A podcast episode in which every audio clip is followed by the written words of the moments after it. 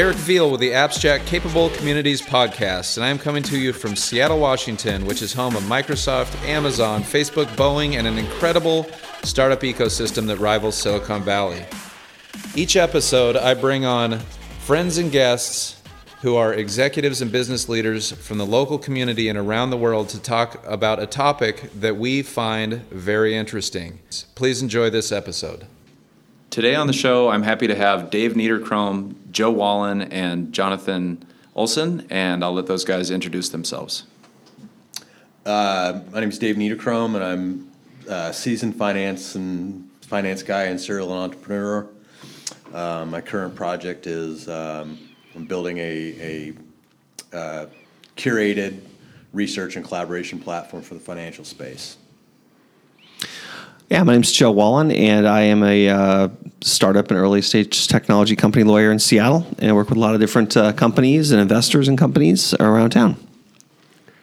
My name is Jonathan Olson. I'm a registered patent attorney. I work for Aeon Law, which is a IP boutique, and I'm happy to have an opportunity to demystify some of that stuff today. Yeah, so it's really good for these guys to be here. Uh, the topic that we're going to talk about today is acquire, construct, and manage assets, and we'll get into those conversations now. In our final ep- episode on the asset management topic, we'd like to talk about basically from the point of point of uh, view of the CEO, what are the actions and tools that they can take in order to increase or maximize the value of their assets through any kind of tools um, that that we can think of. So it's really a brainstorm for us, and we're also concluding on our asset management topic. But we want to share all the advice and wisdom and just ideas that we have about tools for the CEO to take what they have and maximize uh, what could be. So, what are what are some tip, tips and tricks? We can just go for it here. Well, one would be to realize, uh, as Joe just raised for me, the, the point that all businesses have intellectual property. It's probably a majority of the value of your business, whoever you are. Uh, if you include goodwill and all the different things you know that your competitors don't, it's important to realize that there is something to manage there. And the more you do it, even on a micro scale proactively, that's going to help a lot. Anybody, if you have, if you're using a word or symbol in association with something you sell, go ahead and put a TM on it. There's no prohibition, there's no penalty, there's no limitation. Just all you're doing is you're telling the world, I, I'm using this word or slogan or mark in association with something that I'm selling, a, a, a product or service. So that's a that's an easy one. Uh, and so, what other tips and tricks? That's what this episode is, episode's going to be about. Yep. Sure, I'll chime in here. Yeah, make sure you have um, all your service providers, all your employees, and independent contractors sign the appropriate documents, assigning IP to the company, uh, and agreeing to maintain the company's confidential information.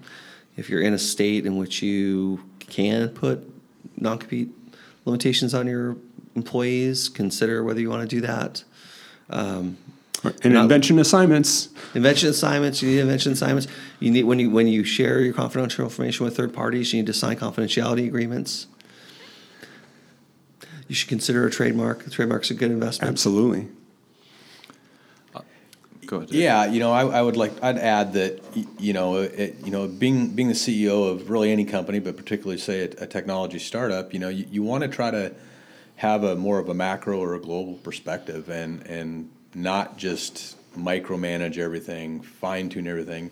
That's not your role. That's not your job. It's to try to try to look longer term, try to look strategic, um, have the the right perspective, and and surround yourself with people that are better, smarter than you at certain things, and can can meet can kind of help you meet the vision, meet the goals of the company, and you know, if you're not a coder, don't try to code. If you're if you're not a marketer, don't try to market. But finding the the right talent to surround yourself and to build out the team, I think is is monumentally crucial. I uh, remember hearing a story. This is from a a very successful Fortune 500 CEO, and I don't completely agree with this, but his his comment was, if if I'm doing my job right, I have nothing to do all day long. I just sit in my office and and watch other people do their jobs I don't particularly agree with that, but he's incredibly successful, and I thought it was an, a very interesting comment. But I think a key part, if he's, he did say, if I'm doing my job right. Right.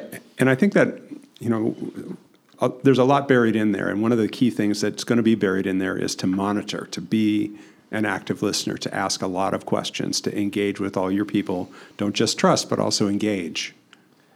I, I go ahead. Yeah, yeah, I, I would agree with that. I, am sure he he innately or, or he, he, he was embedded in there. I'm sure he meant that, but it was it was a little you know off the cuff when he said that. But I'm, I'm sure you're probably right about that. I, I, one thing I'd add is is the even just the act of, of looking at your business as as benefits or just from a positive perspective. If you look at it as assets, there's clearly a flip side of the coin, and we'll get into this in our next set of podcast episodes, which is the risk side or the liability side. Um, wearing a, a, dark hat or looking at the business um, from a risk perspective or even with negativity or re- reality as far as what is this thing but clearly there's a skill and leadership of looking at things um, not for what they are but for what they could be which seems like kind of what the how to approach asset management of, of what what are the th- what are the skills and things and benefits capabilities that I have now? What could they be? How do I as the CEO do more with each of these things? And so a kind of a process of continuous improvement where you take what you have and and determine through your roadmap what what where are your focus areas and investment areas and and how to sell and and promote that so we, we might just leave it at there unless, unless anybody else we can keep brainstorming on tips but um, you know any, anything else that you guys want to say about the asset management topic or tools for the ceo to increase their asset base within their businesses? We could be good. Okay well thank you so much for listening. This is eric with abstract podcast. This has been a series about the um, acquire construct and manage assets. Uh, thanks for listening You've been listening to the Abstract Podcast. The creator and host of this podcast is Eric Veal. It was recorded, engineered, and produced by Christian Harris. You can contact us and find all our show notes on our website at abstract.libsyn.com. That's L I B S Y N. If you like what you hear on this podcast, let us know by writing us a very nice five star review on iTunes and subscribing.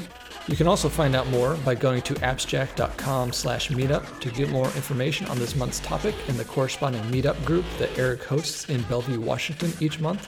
Thanks so much for listening. We'll see you next month for our next episode of the Abstract Podcast. This has been a Seatown Media production. Find out more at seatownmedia.com, S E A hyphen townmedia.com.